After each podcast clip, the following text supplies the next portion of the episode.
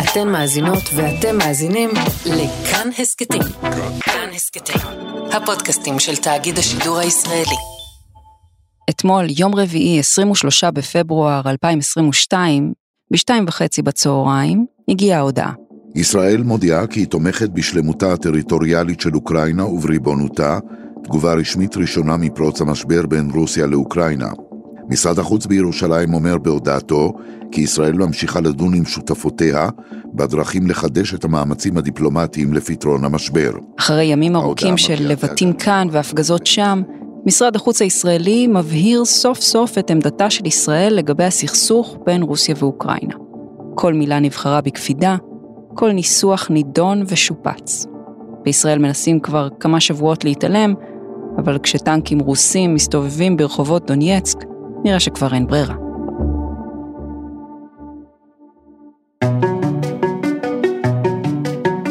שלום, אני מיכל רשף, אתם ואתן על עוד יום.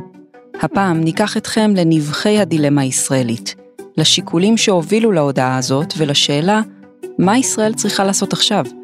האם לתמוך בצורה מופגנת יותר בחברה הכי טובה שלה זה שנים, ארצות הברית, או למתן את התגובה בשביל הידידה החדשה שעוזרת לה במזרח התיכון, רוסיה. שוחחתי עם שניים, כתבתנו המדינית גילי כהן ודוקטור גיל מורסיאנו, מנכ"ל מכון מתווים, המכון הישראלי למדיניות חוץ אזורית. נתחיל עם הדיונים הקדחתניים שמתקיימים בימים האחרונים במשרד החוץ, בלשכת ראש הממשלה ובמטה לביטחון לאומי. היי גילי. היי מיכל. גילי, איך את אה, מפרשת את ההודעה הזאת של משרד החוץ? תראי, אי אפשר לתאר את זה אחרת מאשר אה, אומנות הדיפלומטיה, ובמקרה הזה אומנות ה juggling בין ביידן לבין פוטין. בואי נתחיל אולי מזה שנתאר מה בדיוק קרה כאן בשלושת הימים האחרונים. אז שלשום התקיים דיון בתוך משרד החוץ, דיון פנימי. במסגרתו מתחדדת ההבנה שאי אפשר יותר להמשיך לשתוק. דובר הרבה על הניסיון להשוות את ישראל לשטיח, זה שהיא עשתה קולות של שטיח, אבל בעצם מה שהיא רצתה זה שאף אחד לא יצפה לאותה הודעה, ואני אעשה פה ספוילר, זה לא הצליח לה, כי כולם חיכו לראות מה ישראל תגיד, אגב, לא רק רוסיה או ארה"ב, גם אוקראינה, אבל שלשום הבינו שזה הולך לכיוון הזה, אנחנו גם פרסמנו על הדיונים הקדחתניים שהיו עוד אז סביב השאלה מה בדיוק ישראל רוצה לומר. והוכנו כמה אופציות, כמה אפשרויות של נוסחים.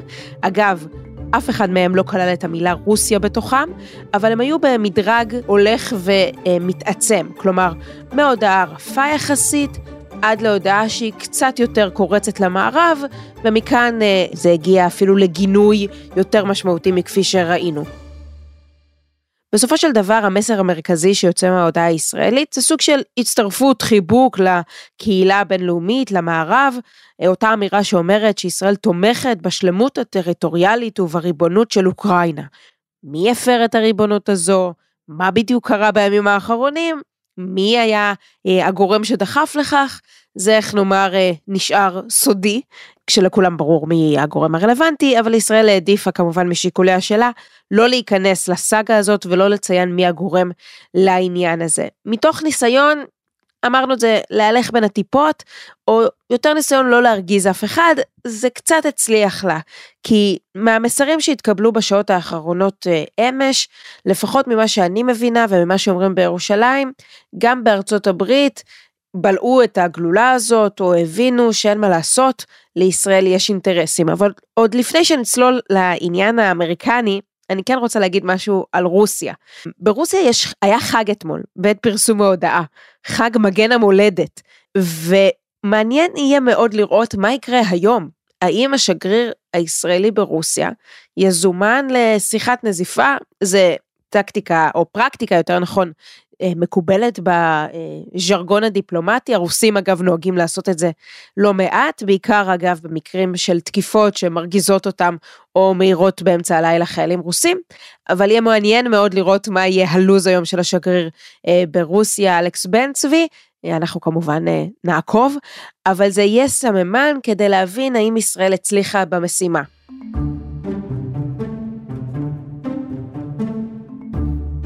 גם האמריקאים, איך נאמר, לא פראיירים. הם יודעים בדיוק שפוטין הוא איש שמאוד חשוב באינטרס הישראלי כרגע.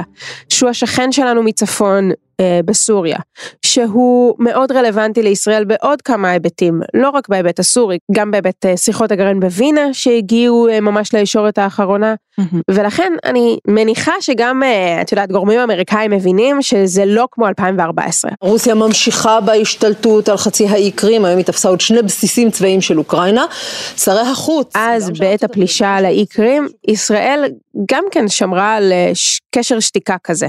אה, הגדירה את זה כמעין ניטרליות. לדוגמה, הבריזה מההצבעה באו"ם על גינוי אה, לפלישה הרוסית. מהמם. הטענה הישראלית הייתה שמשרד החוץ היה בשביתה, ולכן הם Mm. לא הגיעו. אבל בתכלס הם, הם בעצם לא רצו להיות אה, נתונים בסיטואציה הזו. ואגב, 2014 זה שנה לפני שהרוסים היו בסוריה ושלחו מטוסי קרב, וכל הבלאגן התחיל, והתקיפות שמיוחסות לישראל בסוריה, כל זה התחיל אחרי. אז בטח עכשיו המצב הרבה הרבה יותר סבוך. טוב, גילי, בג- בגלל שזה הנושא החם על הפרק, אה, כל ראיון של שר או שרה בממשלה, הם נשאלים על זה, הם מצליחים לעמוד בגבורה בהליכה הזאת בין הטיפות? לפעמים כן, לפעמים לא. תראי, השרים קיבלו הנחיה שלא להתייחס לזה מתוך הבנה שכל התבטאות, אה, בטח כשמתרגמים אותה לאנגלית או לרוסית אה, או לאוקראינית, יכולה להיות כותרת. אז יש את האמירה הזו של לפיד, מסורתית כמובן שאנחנו הולכים עם האמריקאים, היא בת בריתנו הגדולה ביותר, יש, אה, זה לא יחסי תלות, אבל זה חיבורים אינסופיים, גם ברמה הביטחונית, גם ברמה המדינית. שבעיניי יותר. ניסיון לא לתת כותרת, להלך בין הטיפות, לא באמת להתייחס לסוגיה. ומנגד יש את הדברים של נחמן שי, אני מניח שאם תהיינה סנקציות, הן לא תהיינה רק אמריקאיות, הן תהיינה סנקציות בינלאומיות. אני מניח שישראל אז תלך עם המחנה היותר קרוב אליה, כלומר עם מדינות המערב ובראשם הברית, אבל זה אם גדול, אנחנו... שהוא אמר דברים קצת יותר החלטיים, ועדיין אני חושבת שבראש הדיונים כרגע לא התקבלה עדיין החלטה, האם אה, ישראל תצטרף למשטר הסנקציות החדש על רוסיה, וזו החלטה שהיא הרבה הרבה יותר דרמטית מהעיסוק של שר התפוצות, יוקרתי ככל שתהיה זו משרת שר התפוצות.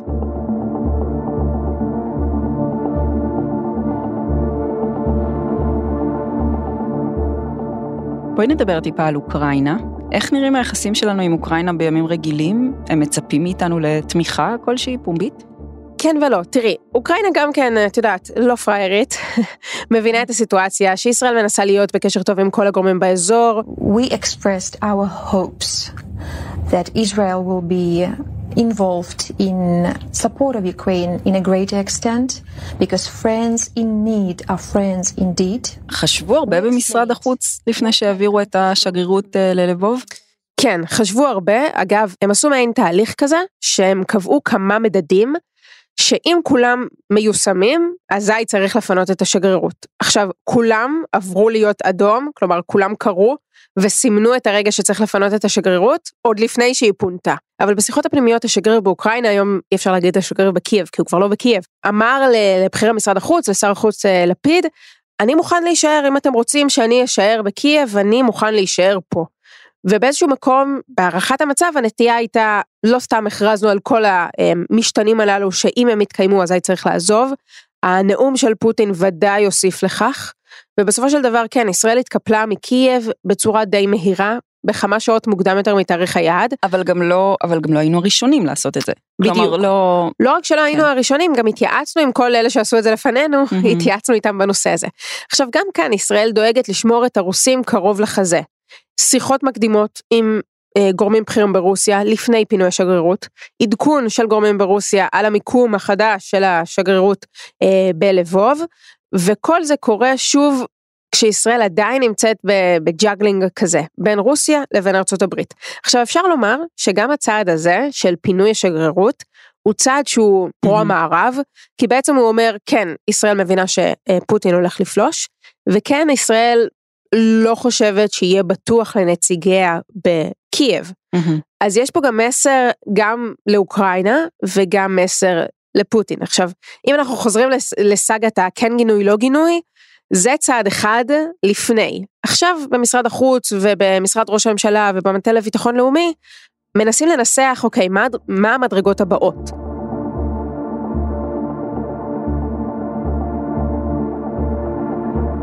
אי אפשר, אה, את יודעת, לדבר על כל הדברים האלה מבלי שאנחנו מתייחסות גם לסוגיית הגרעין בווינה, כי היא סופר משליכה על מה שקורה עכשיו. כי מצד אחד ישראל יכולה להגיד, תראו, האמריקנים הולכים כל הדרך להסכם, מתחשבים אבל לא ממש בעמדה הישראלית, ומה עכשיו הם רוצים שנתייצב לצידם ונגנה וזה יקרה במחיר של אולי אובדן היחסים והקו המקשר בין אה, רוסיה לישראל על רקע סוריה, זו נקודה אחת. נקודה נוספת, הזכרנו אותה, זה עניין חופש הפעולה הישראלי בסוריה. נקודה שלישית שאי אפשר להתעלם ממנה זה בסוף הסיטואציה שבה יש מאות אלפי ישראלים, גם ברוסיה, גם באוקראינה, והם רלוונטיים במכלול השיקולים הללו. ישראל כאמור מנסה ללכת בין הטיפות, אה, ניסיון העבר מלמד אותנו שכשישראל מנסה ללכת בין הטיפות לרוב היא סופגת וואחד גשם. אבל את יודעת אני חייבת לספר לך שבאחת השיחות שלי בימים האחרונים עם גורמים מתוך המערכת הם אמרו לי גילי תקשיבי היחידים שמטרידים אותנו בשאלות האלה זה אתם הכתבים אף אחד אחר לא. בסוף בסוף אני מאמינה שאם נראה פלישה צבאית בקנה מידה נרחב לא נוכל אה, לנהוג כפי שנהגנו ב-2014. דברים השתנו מאז, יש ממשלה אחרת, יש שר חוץ אחר. את יודעת מה, אז בואי נדבר על הממשלה האחרת הזאת ושר החוץ האחר וראש הממשלה האחר. יש פערים ביניהם לגבי אה, התגובה הרצויה? אני לא יודעת להגיד לך אם יש פערים, אני ודאי יכולה, את יודעת, לומר לפחות מהניסיון שלי, בהתחלה זה הרגיש שיש קצת קרב מי לוקח קרדיט על ההתמודדות עם. אני זוכרת את אותו יום שבת, זה התחיל ביום שישי בעצם, עם ההודעה על העלאת אזהרת המסע. ואז דיון ביום שבת עם ראש השב"כ ועם גורמים בכירים נוספים של ראש הממשלה שמדברים על הסכנה מהמתרחש באוקראינה ולפחות בימים הראשונים התחושה שלי הייתה שכל אחד מהגוורדיה הבכירה בנט גנץ ולפיד כמובן mm-hmm. מנסים לקחת בעלות על ניהול המשבר. ובסוף נשאר אדם אחד שעדיין מנהל את המשבר הזה, וזה שר החוץ. Mm-hmm. אני לא יודעת אם זה בגלל כיפופי הידיים הפוליטיים שקורים במקביל, את יודעת לבנט ולגנץ יש צרות אחרות כרגע, כן. אבל בתכלס בסוף זה נשאר בעיקר הוא, ולפחות ממה שאני רואה, אה, ושוב, אני באמת, אה, את יודעת, לצערי אני עוד לא זבוב בחדר, אני ממש מנסה להיות, הוא יותר נוטה לכיוון הפרו-אמריקני. גילי כהן, תודה רבה. תודה. אבל למשבר הזה, כאמור, יש השלכות הרבה מעבר לקייב או מוסקבה. שלום לדוקטור גיל מורסיאנו. שלום מיכל. טוב, אז ישראל בבעיה. מצד אחד, אנחנו חלק מהעולם המערבי, אז זה כולל גם תמיכה בארצות הברית ובעלות בריתה. מצד שני, אנחנו עדיין במזרח התיכון, ורוסיה היא שחקן משמעותי כאן. אז מה ישראל בעצם צריכה לעשות עכשיו? כן, אומרים שמדיניות חוץ בסוף היא האיזון הנכון בין אה, מה שאנחנו קוראים לו ריאל פוליטיק, אינטרסים ושיקולים של מאזן כוחות ושל איזה כוחות נמצאים אה, בגבולנו הצפוני וכו', ובין שיקולים ערכיים, איך אנחנו רואים את עצמנו, איך אנחנו רואים את המקום שלנו בעולם, mm-hmm. וניכר שבאמת האירוע שאנחנו חווים אה, היום הוא אירוע משמעותי מאוד בעניין הזה. Mm-hmm. כלומר יש חצייה של קו אדום מאוד ברור פה. אתגר רוסי ישיר על עקרונות ארוכי שנים וחשובים של אה, משפט בינלאומי ושל התנהלות של הקהילה הבינלאומית. הנושא של כיבוד ריבונות של מדינות זרות, הנושא של אי רכישת שטח בכוח, אה, למרות שהרוסים מנסים מאוד להסוות את המהלך הזה כמהלך שנועד לתמוך בכוחות מקומיים. Mm-hmm. ולכן להצבה של קו אדום בוהק ברור, בורדו, אל מול הצעד הזה מצד כל המערכת הבינלאומית, בדגש על החלק הליברלי יש משמעות מאוד מאוד גדולה.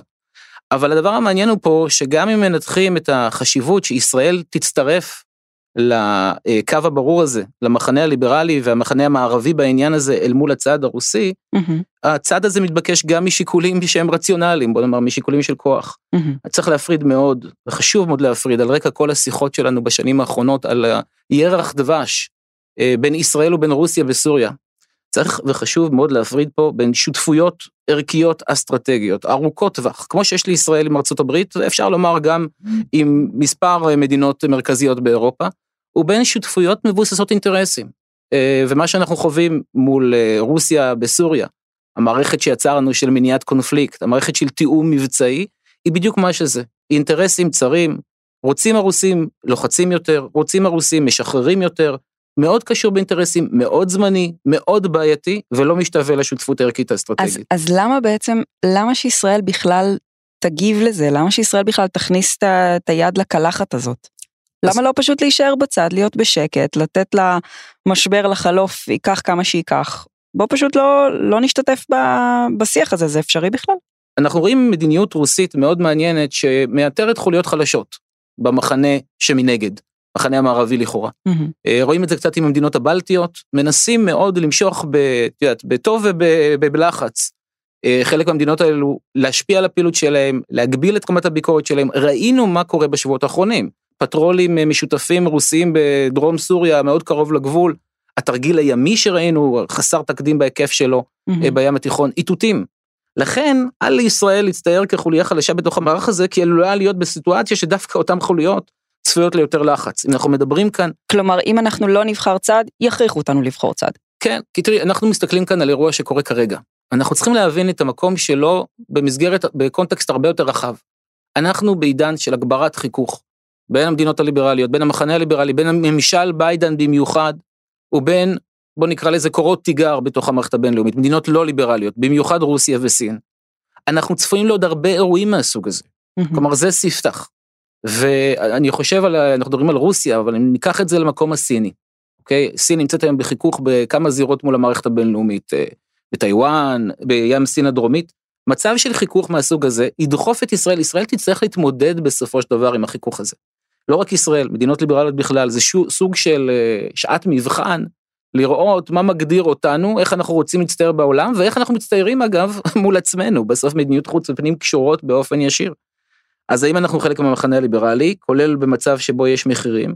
הסיפור הסיני הוא מאוד מאוד חשוב, כי אה, סין היא אחד המפתחות המרכזיים להשפעה על איראן, בין השאר גם בסוגיית הגרעין, מעורבת כלכלית, מחזיקה, או אפילו אחת הגורמים המרכזיים שמחזיקים את הכלכלה האיראנית היום, אז אנחנו צריכים להבין שאנחנו חלק מתוך אירוע הרבה יותר רחב.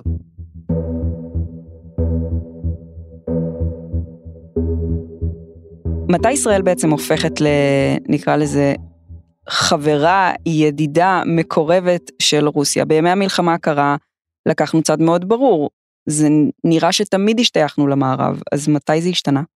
אז אה, אם אנחנו צריכים לסמן את נקודת השפל של יחסי ישראל-רוסיה, בעצם עימות ישיר, אפשר לחזור כל הדרך למלחמת ההתשה, לעימות אה, בין כוחות הגנה אווירית ועימות בין כוחות, אה, בין, בין מטוסים ישראלים ורוסים.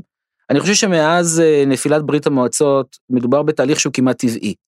כמו שהזכיר לפיד, אוכלוסייה מאוד גדולה של יהודים גם ברוסיה וגם במדינות חבר העמים לשעבר. אז הקשר הוא קשר כמעט ברור, אבל ההקשר המהותי קשור גם לעובדה שבסופו של דבר בעשור האחרון אנחנו רואים אה, הגברת נוכחות מכוונת של ממשל פוטין, של משטר פוטין בעצם במזרח התיכון. Mm-hmm. ובמסגרת זו כמובן כמובן אנחנו מדברים על שתי זירות עיקריות, איראן, שאגב רוסיה משחקת בתפקיד מאוד אמביוולנטי, וסוריה, נכס, נקרא לזה, נכס שהרוסים מחזיקים היטב, נמל ושדה תעופה שהם אה, מחזיקים בחוזה ל-99 שנים, ואני מניח שיהיו עוד 99 שנים אחרי ה-99 שנים, mm-hmm. כנכס קבוע שלהם, ממש מדינה שהיא סוג של הוסט. אז של שוב ה... אנחנו חוזרים לריאל פוליטיק. אנחנו חוזרים לריאל פוליטיק. היחסים עם רוסיה הם מאוד אה, שונים בעניין הזה, כי הם מתקשרים גם לאינטרסים רוסים הרבה יותר רחבים. אה, לדוגמה, כאשר רוסיה נמצאת באיזושהי תחרות מול איראן על עיצוב הסדר החדש בסוריה, כלומר איך מתייחסים למשטר אסד, איזה כוחות נמצאים וכולי, אז לפעמים נוח לה שישראל פועלת באמצעים אה, לא רק מדיניים אלא גם צבאיים כדי להגביל את הנוכחות האיראנית במרחב. מול הנוכחות הזו ישראל פעלה לדעתי נכון כאשר היא פתחה צירים, קודם כל לתיאום מבצעי ולשיתוף פעולה.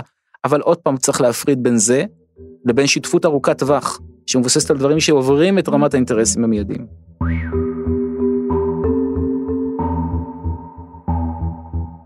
בוא נחזור רגע לסיפור של אה, ריאל פוליטיק מול אידיאלים. בעצם לאורך ההיסטוריה תמיד בחרנו פחות או יותר בריאל פוליטיק, נכון? נכון. האינסטינקט הישראלי, ואגב לא לחלוטין לא מוצדק צריך להגיד בעבר, הוא שלישראל אין את הפריבילגיה לשחק משחק של ערכים, אולי פנימה כן, אבל כלפי חוץ יותר מוגבל.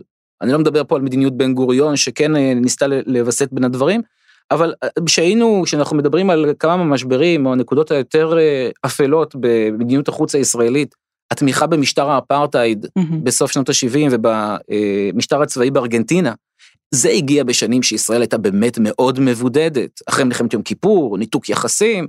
כלומר, כל המשחק הזה, האיזון שאת יכולה ליצור כמדינה בין הערכים לבין האלמנטים היותר אינטרסנטיים של כוח, היא קשורה ביכולת שלך או בכוח שלך, בפריבילגיה הזו. כן, אנחנו תמיד חיים להבין, במצב חירום בעצם. נכון, אבל צריך להבין שאנחנו עדיין אולי מדינה קטנה ועדיין יש אויבים מסביבנו, אבל המצב שלנו שונה לחלוטין. ישראל משחקת היום את המשחק הגלובלי.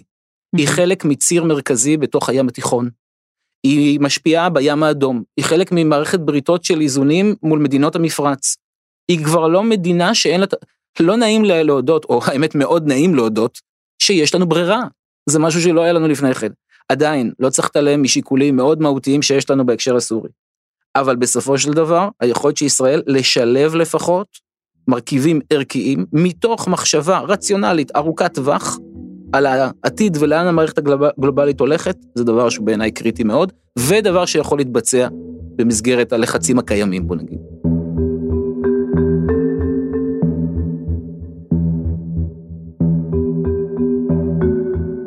איך אנחנו מצליחים לנווט בין העובדה שאנחנו משתייכים ורוצים להמשיך להשתייך לעולם המערבי הליברלי, עם משבר הזהות הפנימי שלנו כאן, העובדה שאנחנו בעצם שולטים על עם אחר. כן, אז השאלה אפשר לסובב אותה. כלומר, איך ישראל יכולה בכלל להשתייך לעולם המערבי הליברלי לאור המדיניות שלה אה, בשטחים וכולי. Mm-hmm. תראי, ברור שישראל תמיד הייתה, אגב, חברה מיוחדת במחנה הליברלי. המותג שלנו תמיד היה יהודית ודמוקרטית, וזה תמיד יצר כל מיני בקיעים מול התזה העיקרית של המחנה הליברלי, שלא כל כך מאמין במדינות לאום. אה, על אחת כמה וכמה על מדינות לאום שה... הקבוצה הלאומית היא גם, אה, יש לה דת משותפת, יש לה איזשהו, זה דבר שנראה להם תמיד מאוד מאוד מוזר. עכשיו, מה שחווינו בעצם בשנים האחרונות בממשלות נתניהו זה חידוד של הפער הזה. כלומר, יצרנו פער אפילו יותר גדול, דרך חוק הלאום לדוגמה, שבא ואמר יהודית ודמוקרטית, אבל קודם כל יהודית ואחר כך דמוקרטית. בלי חוק הלאום אי אפשר להבטיח לדורות את עתידה של ישראל כמדינת לאום יהודית. בתקופה שהעולם כולו התחלק לעימות בין דמוקרטיות ליברליות ולא ליברליות, לקחנו את הצד באופן מובהק וחריג של מחנה טראמפ, וכל מי שמתקשר אליו, אם זה בולסנרו ואם זה שורה של מנהיגים אחרים. אז כבר חידדנו ויצרנו פער מאוד משמעותי. אה, בנוסף כמובן המדיניות שלנו בשטחים אה, כיום אה, בוודאי בוודאי מחמירה את הסיטואציה. אנחנו סובלים למעשה משחיקת מותג בתוך המערך הליברלי. עכשיו הדבר הזה מתקשר באופן מאוד מעניין לשינויים שקורים גם במחנה ליברלי עצמו, במדיניות חוץ. איזשהו פיצול בין מחנה שנקרא לו יותר מיינסטרים, כן? שכולל את ממשל ביידן, שכולל אה, ממשלות אירופאיות אה, אה, בולטות. לעומתם אנחנו רואים עלייה בתוך המחנה הזה של מחנה שנקרא לו מחנה אוונגרד או רדיקלי. רואים אותו יפה בחלק מהחברים של החלק הפרוגרסיבי של המפלגה הדמוקרטית בארצות הברית. רואים אותו מאוד בארגוני זכויות האדם וארגונים בלתי ממשלתיים. שבפירוש קורא תיגר על המודל הפוליטי של מדינת ישראל. ראינו את אמנסטי, אחד הארגונים המובילים, כלומר לא ארגון שולי, אה, כפי שלפעמים הוא נתפס בארץ, מעצב של האליטות החדשות בתוך המחנה הליברלי. ראינו את ההחלטה המצערת והבעייתית אה, לתאר את ישראל כולה כמדינת אפרטהייד. Mm-hmm. זה שחיקת מותג. ולכן, כשאנחנו מגיעים בשורה התחתונה, לאירוע המבחן הזה המרכזי, כאשר אנחנו כבר חשודים, כן? העימות הזה בין ליברלים ולא ליברלים. ויש כאן אה, ערך גדול מאוד בתמיכה, גם כדי לחזק את אותו מחנה שתומך בנו בתוך המסגרת הליברלית, ממשל ביידן ומחנה המיינסטרים. ראש הממשלה אה, נפתלי בנט הציע בפגישה שלו עם אה, פוטין באוקטובר, שישראל תהיה מתווך, להיות סוג של גשר בין רוסיה לאוקראינה. אה, זו הייתה הצעה מופרכת, זאת הייתה, איך אתה רואה את ההצעה הזאת? אני מדמיין קריקטורה של עכבר אמנם גדול, יותר גדול, אבל עכבר שמחזיק שני פילים שעומדים להתנג... להתנגש דרך החדק שלהם. בסופו של דבר, כשאנחנו מדברים על מתווכים, מתווכים בינלאומיים יש להם שני נכסים עיקריים. אחד זה מוניטין, אה, סטייל השוויצרים, כלומר אנשים שיש להם ניסיון בנושא לפני כן, לנו אין. אנחנו בעיקר מתווכים, פחות אה, ניסיון כמתווכים. יש מקורות אה, זרים שציינו שמצרים ואתיופיה ביקשו מישראל לתווך על רקע העימות שלהם בנושא סכר התחייה שאתיופיה בונה, אבל אין לנו ניסיון מעשי, כלומר מוניטין בתחום כמתווכים אין לנו. דבר שני שאת יכולה להציע כמתווכת זה מה שנקרא מקלות וגזרים. כלומר משהו לתת לצדדים כדי להשפיע על אה, מערכת התמריצים שלהם ללכת להסכם. לא, אני לא חושב שיש לנו מקלות וגזרים להציע לרוסים, עם כל הכבוד לעמדה שלנו וליכולת שלנו להשפיע על מדיניות אה, אמריקאית, אני לא חושב שזה מסוג הדברים שאנחנו יודעים להציע. ובנוסף, שאת מתווכת, מצפים ממך שלא יהיו לך אה, עניינים פתוחים, בוא נאמר, עם אף אחד מהצדדים שאת מתווכת אה, מולם או ביניהם. מהמם. ופה אני חושב שלישראל, בגלל ההקשר הסורי, יש בהחלט אינטרס, לכן הסיכוי שיראו אותה כמתווכת הוגנת, או שהיא תפעל כמתווכת הוגנת, תהיה, הוא נמוך. אני רוצה לשאול אותך לסיום, אנחנו מדברים על משבר שהוא הרבה מעבר לרק אה, רוסיה ואוקראינה. איך אתה רואה אותו משפיע על הסדר העולמי? תראי, אני חושב שאנחנו באמת נעים למקום שבו מדינות יצטרכו לשאול את עצמם, בתוך העימות הזה, איך הן רואות את עצמן, ואיך אה, הן רוצות להיראות ב- על ידי המערכת הבינלאומית. החיכוך הזה, קודם כל, הוא לא נעשה באמצעים צבאיים פה, אה, מהצד המערבי. ברור לחלוטין לצד הלא מערבי ששימוש בכוח זה משהו שירד מסדר היום. אני חושב שאחרי עיראק זה דבר שכבר לא יופיע, או קשה מאוד לראות מעורבות אה, של אירופאים או אמריקאים בהיבטים צבאיים, וזה יוצר איזשהו פער, איזושהי אסימטריה. אבל אני חושב שעם ממשל ביידן אנחנו רואים התעסקות ישירה באתגר הזה. כלומר, הסיפור של ביידן, הניסיון להקים מה שנקרא Alliance of Democracies, ברית של דמוקרטיות, זה מהלך שהוא אה, 180 מעלות סיבוב מתקופת אה, אה, ממשל טראמפ, והבנה שהמערכות האלה מתחילות לאתגר את המערב בהנחות יסוד הכי בסיסיות, כמו לדוגמה ריבונות של מדינות, כמו לדוגמה הנושא של פעילות צבאית. אני חושב שזה מקום שבו בסופו של דבר אנחנו נצטרך להחליט איפה מקומנו. אין לנו לדעתי את הפריבילגיה בטווח הארוך להיות כאן, אה, את יודעת, כמו פינלנד במלחמה הקרה, מהמם. שניטרליות מוחלטת, זה דבר שאנחנו לא נוכל להכיל בתוך הסיפור הקיים, אבל יש כאן גם הזדמנות. יש כאן גם הזדמנות לחדש את הקשרים עם המחנה הליברלי, עוד פעם, מבלי לשבור את כל הקווים המחברים עם רוסיה, עם מדינות שרלוונטיות בעניין, להתעסק בחידוש או בבנייה מחדש של המותג שלנו ברמה הליברלית. אני לא חושב שזה יכול להתבצע כמובן, מבלי שנשנה גם את המדיניות שלנו בתוך הסכסוך הישראלי-פלסטיני וב- ובהקשרים הפנימיים שלנו. זה נשמע כמו להלך מאוד בזהירות בין הטיפות. נכון. גיל, תודה רבה. תודה רבה לך, מיכל.